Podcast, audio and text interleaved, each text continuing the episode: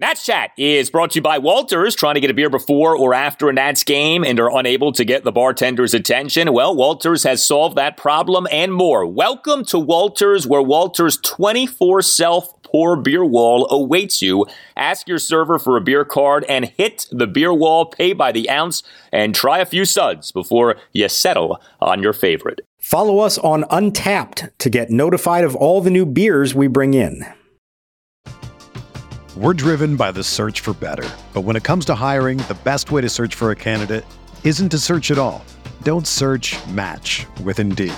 Indeed is your matching and hiring platform with over 350 million global monthly visitors, according to Indeed data, and a matching engine that helps you find quality candidates fast.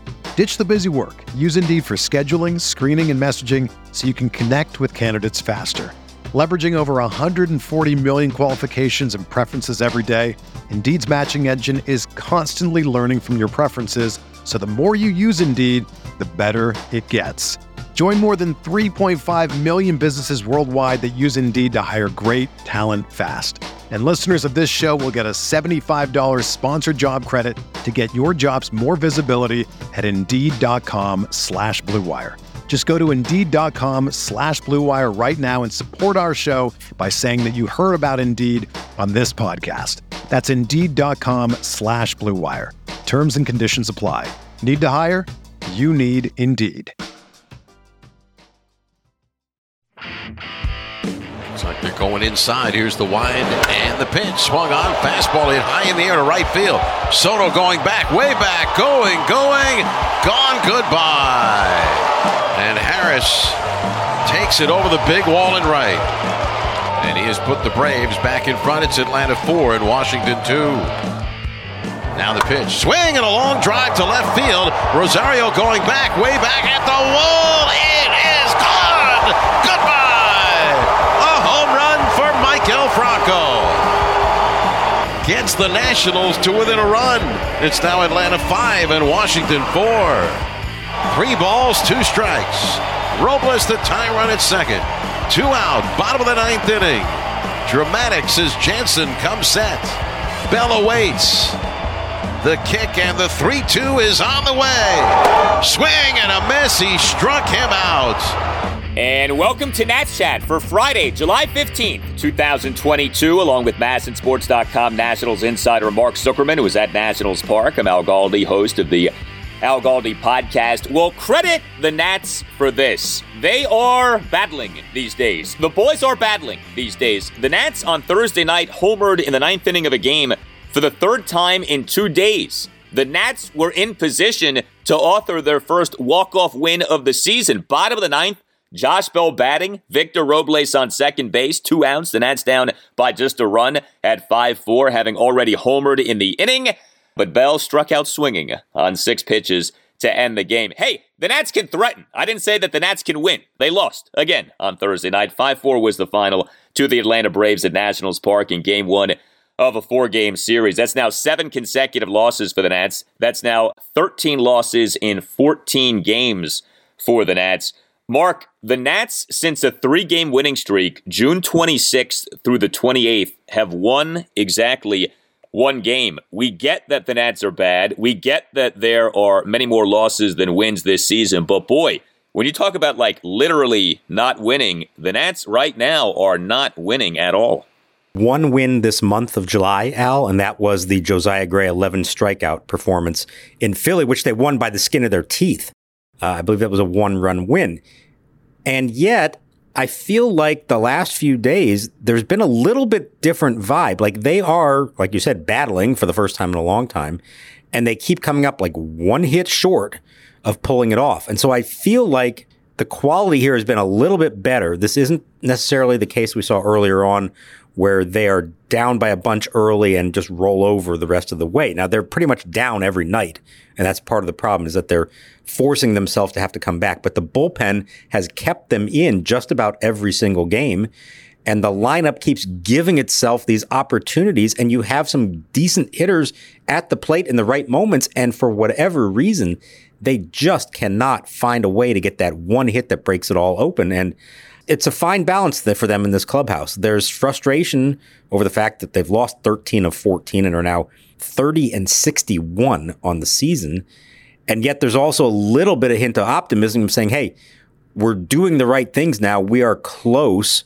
We just got to find a way to do one or two more things right a game, and we're going to start winning some of these things. But it, the results have been really tough to watch, but I, I feel like the quality of baseball is actually kind of upticking here a little bit.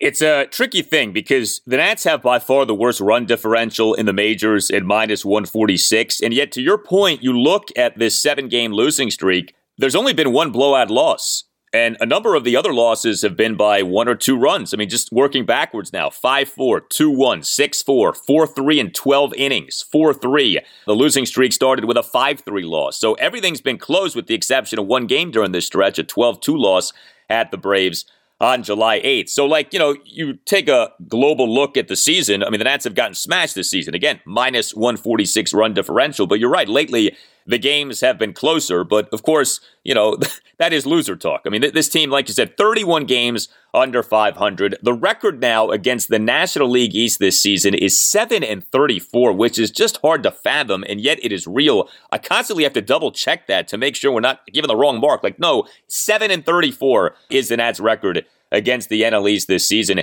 And to the issue of like doing just enough to lose games, I mean, here you had the Nats on Thursday night out hitting Atlanta 11 6 and homering twice. It's not like you had 11 singles by the Nats on Thursday night. And yet somehow at the end of the game, the Nats have lost. They nearly doubled up the Braves in terms of hits on Thursday night and ended up losing.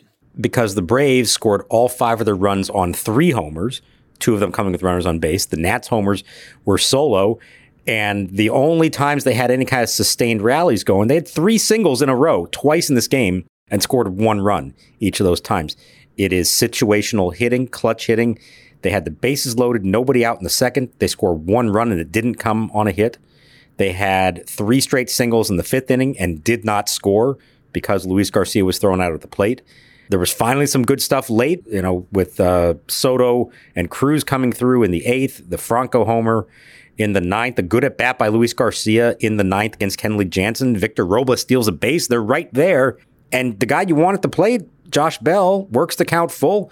Juan Soto's in the on deck circle. Take one more ball, and Juan Soto's going to come to the plate with a chance to be the hero. And he never got the chance because Josh Bell swung at a pitch that was way out of the zone. That's not something he's done a lot this year, but the game was on the line, and all of a sudden he got out of his comfort zone and he tried to do too much. And that's kind of the story of this season for the Nationals. It's been very frustrating in a lot of ways to see this, especially when you know some of these guys are better than what they're showing in those situations. Yeah, I don't know if you'd say the offense has been the biggest problem for the Nats, but I think it has been the biggest disappointment. I think we all expected more from this offense. Maybe we got seduced by what we saw as last season went on. You know, maybe we let those final few months sway us into thinking the offense was better than it was going to be. But I mean, I don't think it was unreasonable to look at Juan Soto and Nelson Cruz and Josh Bell and think, hey, you know, this offense could actually be a lot of fun to watch this year. And it largely has not been. You know, there's that phrase, right? The whole is greater than the sum of the parts. This Nats offense is the opposite of that. The whole is lesser than the sum of the parts because you look at the parts and you see an offense that actually should be pretty good. But when you look at the offense in totality, it's really not that impressive. It's when they do it and when they don't do it. And that's what Davey Martinez has been harping on situational hitting, clutch hitting. It's trying to do things in those spots that aren't working. I mean, that situation in the second inning where you have bases loaded, nobody out, and what do they do? A weak ground ball to third base to score a run, a pop up in foul territory to the first baseman, and a ground ball to short. All they needed was somebody get the ball out of the infield in the air. That's all they needed. They couldn't do it. And this has been an ongoing issue for them with the game on the line in the ninth. They just need Josh Bell to force Kenley Jansen to throw the ball over the plate. Kenley Jansen, who looked like he was all over the place in that ninth inning. And Josh Bell, who's had an excellent season and has delivered more in big moments for them than anybody, even for him, that was too much to ask in that spot. And it's just, it reminds me a lot of what happened early in 2019. And they finally got to that point where they relaxed, just started playing baseball again, and you saw they took off after that. It's obviously this lineup is nowhere near as good as that one was, but there are some good hitters there who should be doing better than this in these spots. They've had enough of a track record to know how to approach those situations. And it's like it just keeps building on itself. You know the team has struggled so much to score runs like that, and they're feeling the weight of the world on their shoulders, and uh, it shows in the in the outcome. Yeah, and it's funny too because you know you have Bell coming up small in the big spot to end the game. This in the same game in which he looked so good earlier in the game. I mean, Josh Bell in the first inning, a one out, full count solo homer to the second deck in right field. I mean, a tremendous hit by Bell. Cut the Nats deficit to 2 1, 431 foot homer per StatCast. He had a single in the game, bottom of the fifth, a one out single to right field. But yeah, when you needed him to truly come through, he unfortunately did not. Nelson Cruz did have an RBI single on Thursday night. One run eighth, one out opposite field RBI single through the right side of the infield to cut the Nats deficit to 5 3. Uh, he also had a stolen base in that inning, by the way. We are seeing the Nats score some runs in the latter innings of games here lately. That's been nice. Juan Soto on Thursday night did not homer for just the second time in six games, but he did have two more hits. He had a single and a double. Juan Soto now has raised his OPS by a full 100 points since June 22nd. He's taken the OPS from 796 to 896. You mentioned the Maikel Franco homer. That was good. What ended up being a one run ninth, a one out solo shot to left off Kenley Jansen to cut the deficit to 5 4. So, like, you're seeing things that look pretty good, but at the end of the game, it's another loss. And at the end of the game, the feel with the offense is more what could have been as opposed to what was. And the ultimate could have been in this one is the fact that Juan Soto was standing in the on deck circle when the game ended and never got the chance. And this was why, from the outset of spring training, Davey Martinez, it was his number one reason why he wanted Soto to hit second. Now, he's done it a lot this year.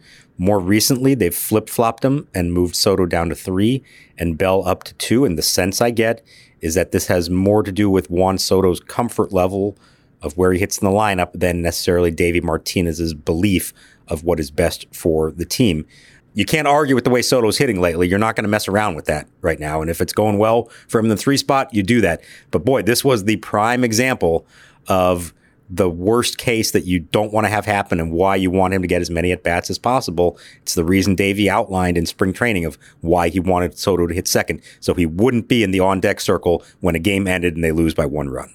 Yeah, I got to say, I love Soto as much as anybody, but it's disappointing to hear that. He's got to get over this whole thing about I'm more comfy in the three spot than the two spot. He's got to grow out of that. So many great hitters bat in the two spot. Okay, and it shouldn't matter to you where you hit, but like to get caught up in that to me, it just seems so silly. Like, come on, dude, you're a great hitter. Wherever you bat, you will be great. Don't get sucked into thinking that way.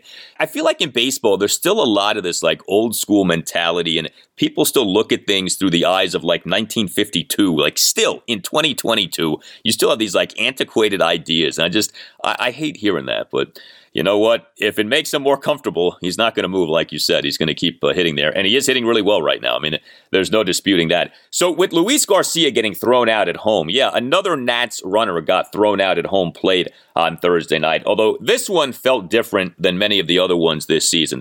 The kick and the pitch. Swinging a line drive left center field. Going to be in for the base hit. Garcia around third being waved home. Throw to the plate. One hop to tag. He's out at the plate. Oh, what a play.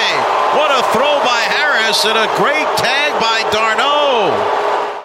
Luis Garcia on Thursday night, again in the number one spot. That was good. Uh, he had himself two hits. He had two singles, including one in the bottom of the fifth, a one out single to center field. But he got thrown out at home on a Juan Soto one out opposite field single to left center field. Now, this seemed to be more the product of just a tremendous throw by the Brave center fielder Michael Harris II, as opposed to like a bad send by Gary DiSarcina or a bad job by Luis Garcia. Is that how you saw it? So I definitely don't see it as a bad send by DiSarcina. That was worth doing. It was a great throw, as you said, from Harris. The only issue here may be Garcia's slide, if we want to call it that. He sort of fell down a little bit more.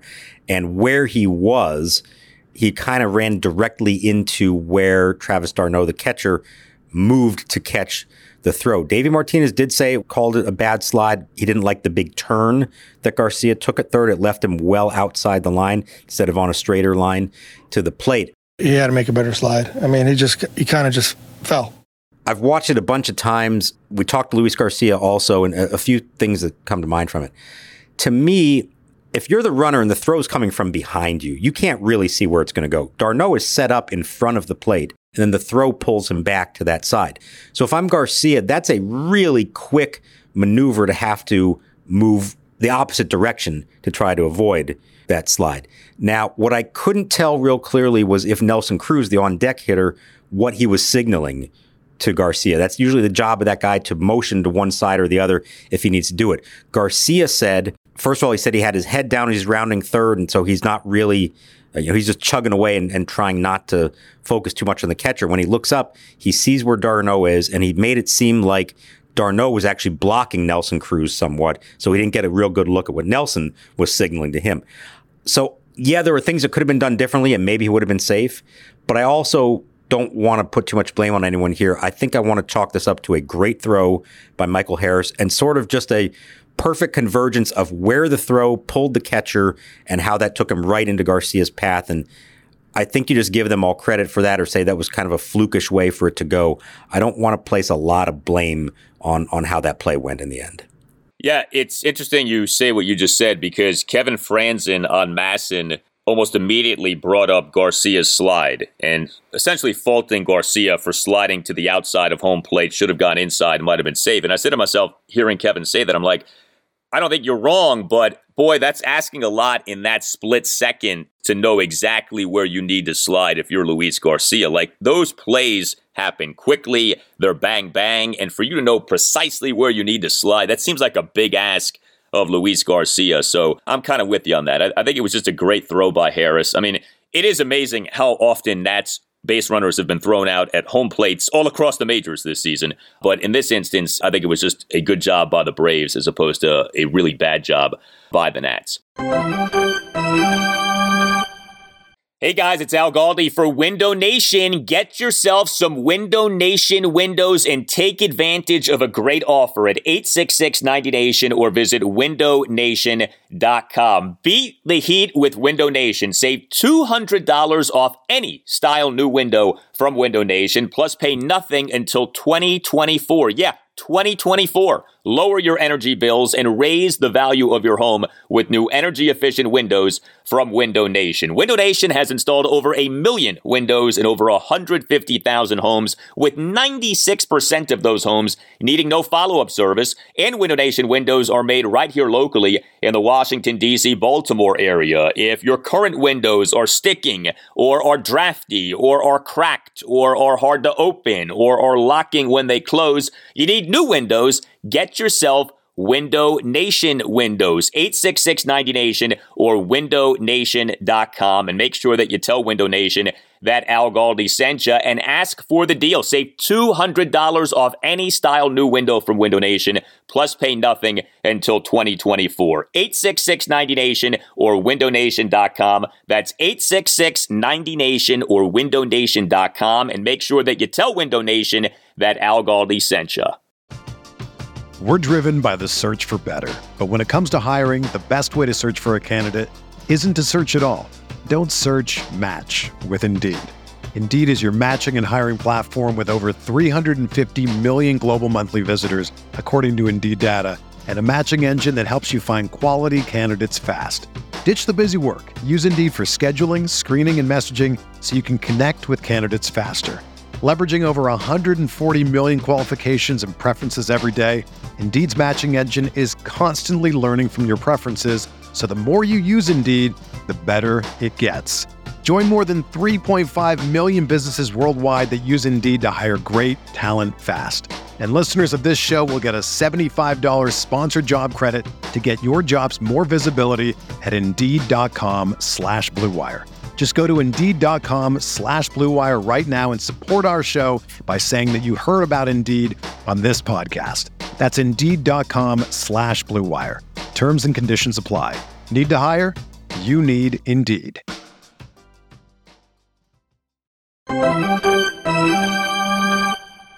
Here's the set now.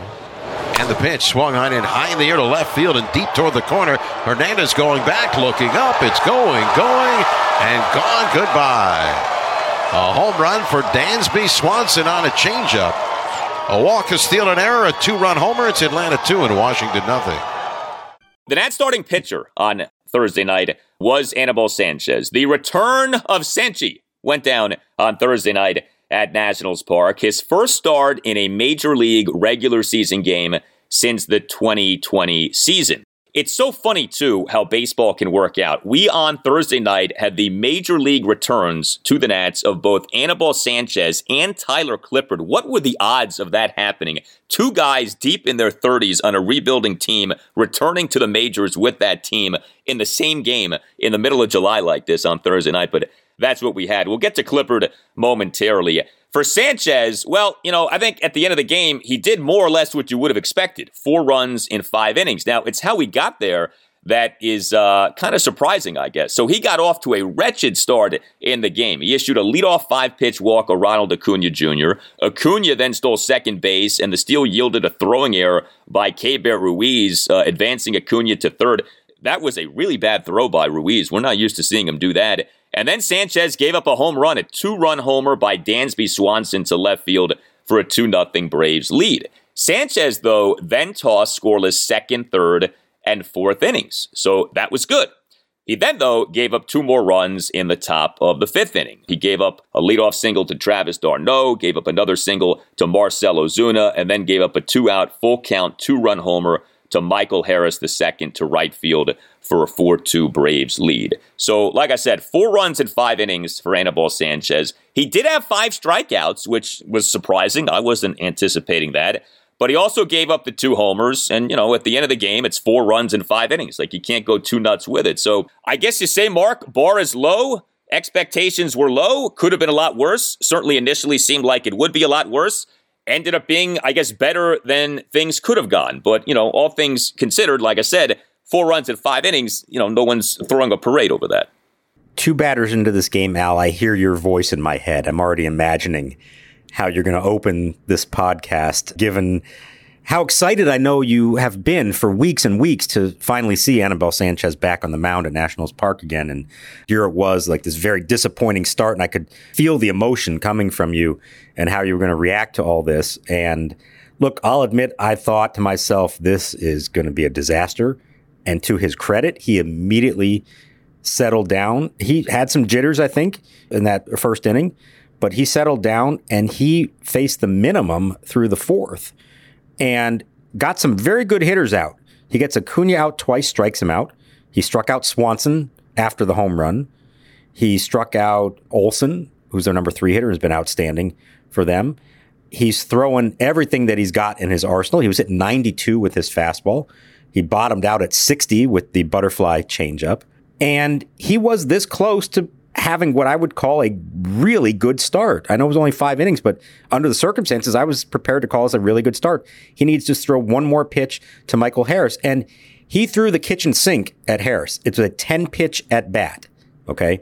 And there are few guys in the big leagues who have the kitchen sink at their disposal. Anibal Sanchez has the kitchen sink. He can throw everything. And he did throw everything. And it finally got to him. Harris, just like his throw in the bottom of that inning, I'm giving Harris all the credit here for that at bat, for battling his way, fouling off some tough pitches, and finally getting one that he could hammer to right field for the home run. And to me, that changed the entire complexion of the start. If he gets him out, two runs in five innings, we're saying hallelujah. That was fantastic. So I don't know what's going to happen next time out. There will be a next time out, by the way, because this was good enough to warrant another one, and they don't really have anyone else at the moment to step in and take that spot. I don't know how it's going to go from here, but I had set the expectation bar exceptionally low going into this one, especially considering the lineup he was facing.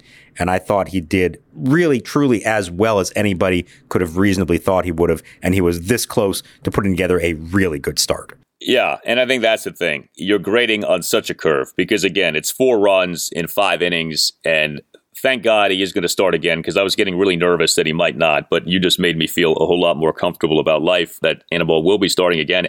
You know, but seriously, like I think what is tough about him starting and what is tough about a game like Thursday night is if you are a Nats fan, right, and you're trying to be invested in this season and care about things happening in this season Anibal Sanchez starting just feels pointless. And we all understand why it's happening. They don't have any organizational pitching depth. We get that.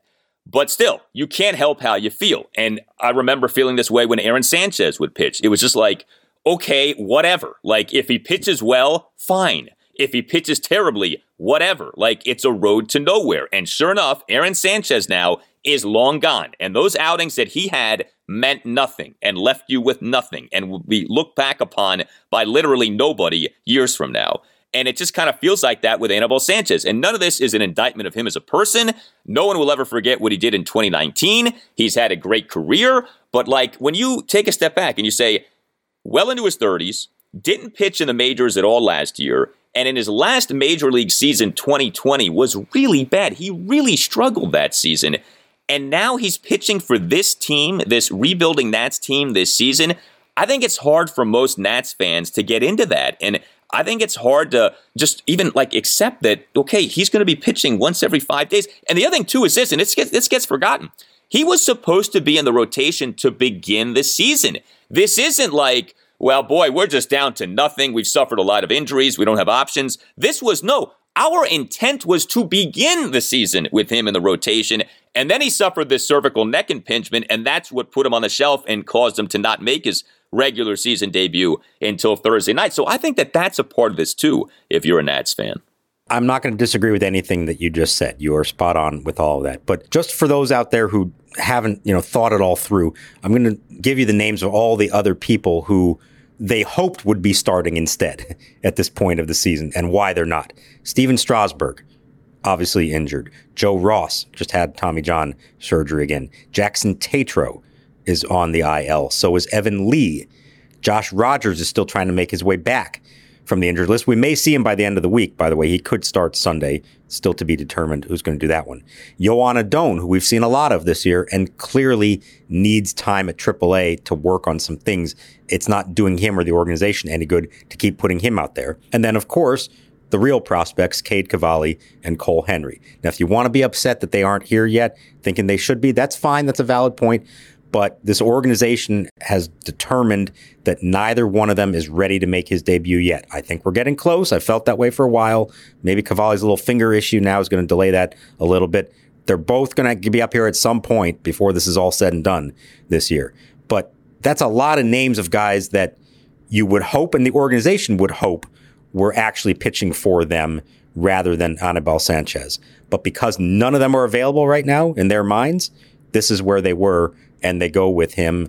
You know, no, it's not going to lead to anything in the long term. But right now, they need somebody to pitch every fifth day, and he's the best they've got. Yeah, I, I, just I think though the fact that their intent was for him to be in the rotation at the beginning of the season, I think that is what sticks with a lot of people. That he's pitching now you can maybe possibly stomach that at the beginning of the year, they wanted him in their rotation to begin the season. Like that was part of the plan for this season. You know, I think that's that's tough to take. Now, you just said a name, Stephen Strasburg. Part of the roster maneuvering by the Nats on Thursday afternoon in bringing back Anibal Sanchez, they returned him from rehab and reinstated him from the 60 day injured list, was transferring Stephen Strasburg to the 60 day IL look, I don't think anybody's shocked by that, but I think it's like important to acknowledge this. So we're not hearing like anything right now about Stephen Strasburg. He got placed on the 15-day injured list on June 14th, retroactive to June 11th with a stress reaction of the ribs. He's pitched in one major league game this season, a 7-4 loss at Miami on June 9th, seven runs in four and two thirds innings. He made exactly one start and then was back to being out with injury. I mean, right now, is it likely that he's done for the season? Like, do you think it's safe to say that, or would you not go that far just yet? I guess I'm not going to go that far yet because we haven't been given an answer as far as what their intention is here, but I'm not holding my breath for it to happen. I think we knew that when they announced what that injury was, the stress reaction of the ribs, that that's something that requires a good amount of time to rest, to heal, and then he's got to start all up again throwing, and who knows how that all goes. But for those who don't necessarily know the procedures of how this works, even though they just put him on the 60 day IL now, that doesn't mean the 60 day clock starts now. It goes back to what do you say, June 11th was the first time. So in theory, he's still eligible to come back around August 11th. Do I think he's going to be pitching on August 11th for the Nationals? No. I do not. He would already have to be throwing and having some kind of program going, and he does not yet. So the clock is ticking for it to happen this year. And, you know, if I had to bet on it, I would say probably not. And they're probably going to try to figure out how can we start over again in the offseason and, and see if we can get him back to a point that he can attempt to come back next year. But the procedure of moving him to the 60 day IL right now, I don't think is necessarily a reflection of any change in his status. I think it was unlike they did with Tanner Rainey, where they immediately put him on the 60 day. This is the more conventional way you do it. You put him on the 15 day until you need a roster spot, and that's what they did to get Anibal Sanchez back for this game. Do you find the lack of information and the lack of discussion about Strasburg disturbing or ominous, or was this anticipated that when he went out with his injury, you figured it was going to be a while until they really had a handle on what was next? Yeah, I was hoping. You know, as a reporter, it's frustrating because you want to be able to spread information to everyone and, and have a sense of what's going on here. And is the team completely in the dark the way that we are? Probably not. I think they have an idea of whatever it is that they're attempting to do here. But I also buy into the the logic that the injury that he has, like we said, you can't really do anything for a while. They're not broken, but it's like short of a fracture of the ribs. It's like the step right before that were to happen. You have to just let that heal. There's nothing you can do. There's no surgery for that. There's no rehab program for that. You just have to wait for it to heal. So I guess I can understand why they're not going to say a whole lot else until in theory, he gets over that. And now they come up with a plan. But if they already know in their minds he's not coming back to pitch this year, I don't know why they wouldn't bother going ahead and just telling us that now. Because, like we said, even in a best case scenario, the clock is not favorable, uh, nor in my mind, unless he's feeling great, is there a whole lot of reason to even try to do it at this point. So I don't know. As a reporter, I'm frustrated by it, but I also, I guess I understand why they don't feel the need to make any official declaration of this when there's not going to be any movement with him for quite a while, anyways. Yeah, it has felt like there is a lack of information and a lack of discussion about Strasburg. Like it feels like this should be a bigger deal that this guy continues to be out and they move him to the 60 day IL and like you still don't get like any updates on how he's doing or anything like that. If in fact he is done for the season, you're talking about eight starts, eight major league starts over the last three years. It really is something with what has happened with him. Another corresponding roster move by the Nats on Thursday in activating Anibal Sanchez was them optioning Mason Thompson to AAA Rochester. And boy, if ever there was an example of just being a victim by being optionable, this was it because Mason Thompson had been pitching really well. This was not an instance of the Nats demoting a reliever who was struggling, who was scuffling, who was having a hard time finding his way. Mason Thompson, since coming off his stint on the 60 day IL, had been really good. Five scoreless innings since the Nats on July 1st returned Thompson from rehab assignment and reinstated him from the 60 day IL. But the Nats on Thursday afternoon sent him down to Rochester. And um, I mean, hopefully he's back soon. I would think that he is back soon. But man, uh, you talk about not deserving to be demoted. That was Mason Thompson on Thursday. Yeah, the guy hasn't given up a run yet this season. Now, the problem is neither has Hunter Harvey, who's still here. Andres Machado, he finally gave up a run, but I think it was 10 straight scoreless appearances for him. So, in this bizarre world that we're in right now, the Nationals have too many relievers that they want to keep. Go figure. Who saw that coming?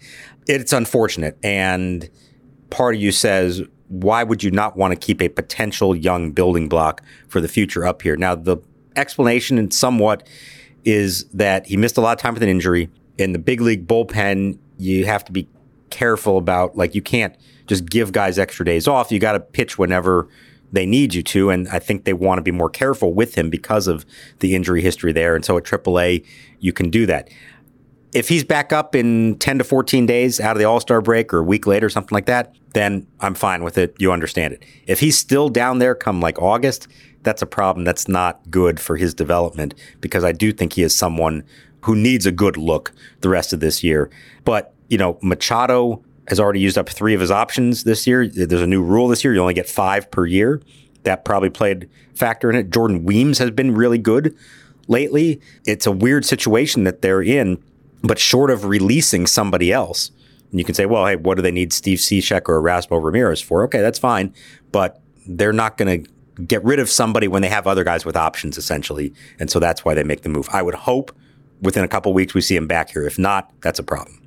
Yeah, I think again, going back to just if you're a fan observing this, there is something that just strikes you as wrong. Of in order to make room for Anibal Sanchez in his age 38 season, you optioned a potential young building block in Mason Thompson down to Rochester. We get the circumstances, we get why, but man, that does not feel right for this team this season in its circumstance. Treat the whole family to a fun night of baseball with the Bethesda Big Train at Shirley Povich Field. Big Train Baseball is the perfect mix of small town charm and big league talent right here in Bethesda's Cabin John Regional Park. Visit bigtrain.org forward slash tickets to reserve your seats for tonight's game and all other home games throughout July. Now the pitch, swinging a ground ball to third. Up with it is Franco. He'll throw across the diamond low, but stretching out Bell hauls it in. The side retired, and Tyler Clippard's return to the Nationals is a one, two, three inning on a total of 10 pitches. With the bullpen on Thursday night, this was another good game for the Nats pen. Three relievers combined to allow one run in four innings. You mentioned Machado giving up a run. Top of the six, he gave up a one out solo home run by Matt Olson for a 5 2 Braves lead. But then Hunter Harvey tossed a perfect top of the seventh. And then Tyler Clippard looked really good in his return to the Nats at the major league level. Two scoreless innings, seeing a perfect top of the eighth, struck out Ronald Acuna Jr. swinging on four pitches for the second out. I was thinking about this with Clippard. For the most part, very good in recent seasons. He pitched well at AAA Rochester. He looked good on Thursday night. Hopefully, will continue to look good in the coming weeks. I know it's a short turnaround. Do you think, though, it's possible they could actually end up trading him by August 2nd? Could they actually get something for him, even off a brief major league stint this season? Boy, let's uh, just jump the gun there after one appearance, Al. I don't know. I mean, I guess anything's possible. They've got, what, two and a half weeks, I suppose, to do that. I would say this, though. If it happened, I think Clippard would be really upset by it. He is genuinely thrilled to be back here, specifically here, even though the team's in the situation they're in. He was emotional, talking about it beforehand and afterwards, running in from the bullpen. He feels like this is home to him he is thrilled that he finally got the opportunity to do it. And while he's not saying it outright, I got the sense that he knows this is probably the end of the road for him and he wants to end his career here in DC, even if that would mean not getting a chance to go pitch on a contender the rest of the way. We'll see. You never know what might happen in this sport. But um, Tyler Clippard wants to be a Washington National right now. That's great. Love Tyler Clippard. No problem with Tyler Clippard his feelings should mean exactly zero to Mike Rizzo in the rebuild, okay? This is not about Tyler Clippard's feelings, all right? This is about you got to do what's right for the organization. And uh, I actually think it'd be pretty cool if they somehow got him to get back a prospect off like two weeks at the major league level this year. That might top the Jon Lester flip of last year. It's hard to top the Lester flip with his five plus ERA. This might top it. You bury Clippard at Rochester for so much of the year. Call him up. He pitches well for two weeks. He's been a good soldier for you throughout his career, but especially this season. And then you end up trading him for a prospect. That would be cold blooded if Rizzo pulled that off. You are the ultimate cold blooded. animal, Al. I don't know. You, have you, there's no heart in there at all for any nostalgia, for anything that makes the fans feel good. The team's 30 and 61. And you know what? The crowd of 25,000 tonight got to stand up and cheer for Tyler Clippard, who was emotional that he got to pitch again at Nationals Park. And you just cannot wait to trade him now. Well, he abandoned Peaches as his walkout music, right? Well, so when he first was here a long time ago, that's what he started with. And then along the way, he switched at some point to Ready or Not by the Fugees. So we actually talked to him before the game and said, you know, what, what are you going to do? And he was asking us, well, what do you think I should do? And I even said, you know, maybe just cut the Peaches just one time. How fun would that be? And he said, yeah, but the problem is, was two problems. Number one is the reason he switched is that people started actually calling him Peaches. Like he'd go around town or around the ballpark and fans are calling him Peaches Clipper. And he didn't like that. He said that's not the best nickname for a major league player. But secondly, and this is probably the bigger issue, he says if he runs out to Peaches and has a one, two, three inning of relief, now he's got to stick with it. Because he's a ball player. This is what they do. You can't change your walk in music after you have a scoreless inning with one song. So that was his biggest fear. So that's why he stuck with uh, Ready or Not by the Fugees. Well, Ready or Not's a great song, but had he stuck with Peaches, I might be less inclined to trade him. The fact that he abandoned that, I think, all right, sorry, sorry, pal, uh, you may have to go. But we'll see. But he looked good on Thursday night, and it was nice to see him pitch like that. You tell us what you think. Hit us up on Twitter at Nats underscore chat. You can email the podcast, Nats Chat Podcast at gmail.com. You can get yourself a Nats Chat podcast t shirt that you can wear loudly and proudly at Nationals Park over these final three games of the four game series against the Braves. Uh, you can get your t shirt by going to Nats Chat Podcast. Dot square dot site. All Nationals radio highlights on Nats Chat are courtesy of 1067 The Fan. From Mark Zuckerman, I'm Al Galdi. We'll talk to you next time on the Nats Chat podcast. And we right now resume our look back at the month that changed everything for the Nats, July 2021. And honestly, the purpose of these lookbacks is essentially peaked by this look back that we're about to engage in right now. The first game for the Nats off the 2021 All Star break, a 24 8 loss to the San Diego Padres at Nationals Park on Friday night, July 16th. This game was some game for the Nats, and it was some day for the Nats. Friday, July 16th, 2021, featured Nats third baseman Starlin Castro being placed on administrative leave by MLB under the joint MLB MLBPA domestic violence, sexual assault, and child abuse policy. Friday, July 16, 2021 featured the return of FP Santangelo as MASN's in-game analyst for telecasts of Nats games, off him having been out for more than two months due to alleged sexual misconduct. And Friday, July 16th, 2021 concluded with this 24 8 Nats loss to the Padres in Washington, D.C. We thank you for listening to the Nats Chat podcast. That's it. He's made the signal to the bullpen. Yeah, I, am saying it. You had to be run out of patience here. I mean, the, the 21 inning scoreless streak, but he's just not been the same the last three times out. Not even close. He's going to leave getting only four outs. Davey Martinez did not look happy as he took the baseball there. So Fedde departs here at the top of the second inning. Three walks, loading the bases. We hope that everyone had a very nice All Star break. And now, so much for that, because whatever good feeling, whatever hopeful vibes, whatever refreshed aura that existed going into Friday was like stomped out on Friday, with it ultimately being legitimately one of the worst days in Nationals history. Heck, maybe the worst day in Nationals history. I mean, you hate to say something like that, but I don't know how else to categorize what we all went through as Nationals fans and observers on Friday. Friday afternoon, the horrendous news that Starlin Castro has been placed on administrative leave by Major League Baseball due to a domestic violence allegation and all that that entails. And then on Friday night, in a development that belongs in a totally different category, we see the Nats get completely obliterated by San Diego at Nationals Park in game one of a three game series. 24 8, the final. Justin Herbert had three touchdown passes. The 24 runs, the most runs given up by the Nats in a game since the franchise came to DC. Mark, it is nice to see you. I hope you had a nice trip up north. Uh, we had a nice trip to Fenwick Island, and we all come back to this. Uh, what a woeful day Friday ended up being.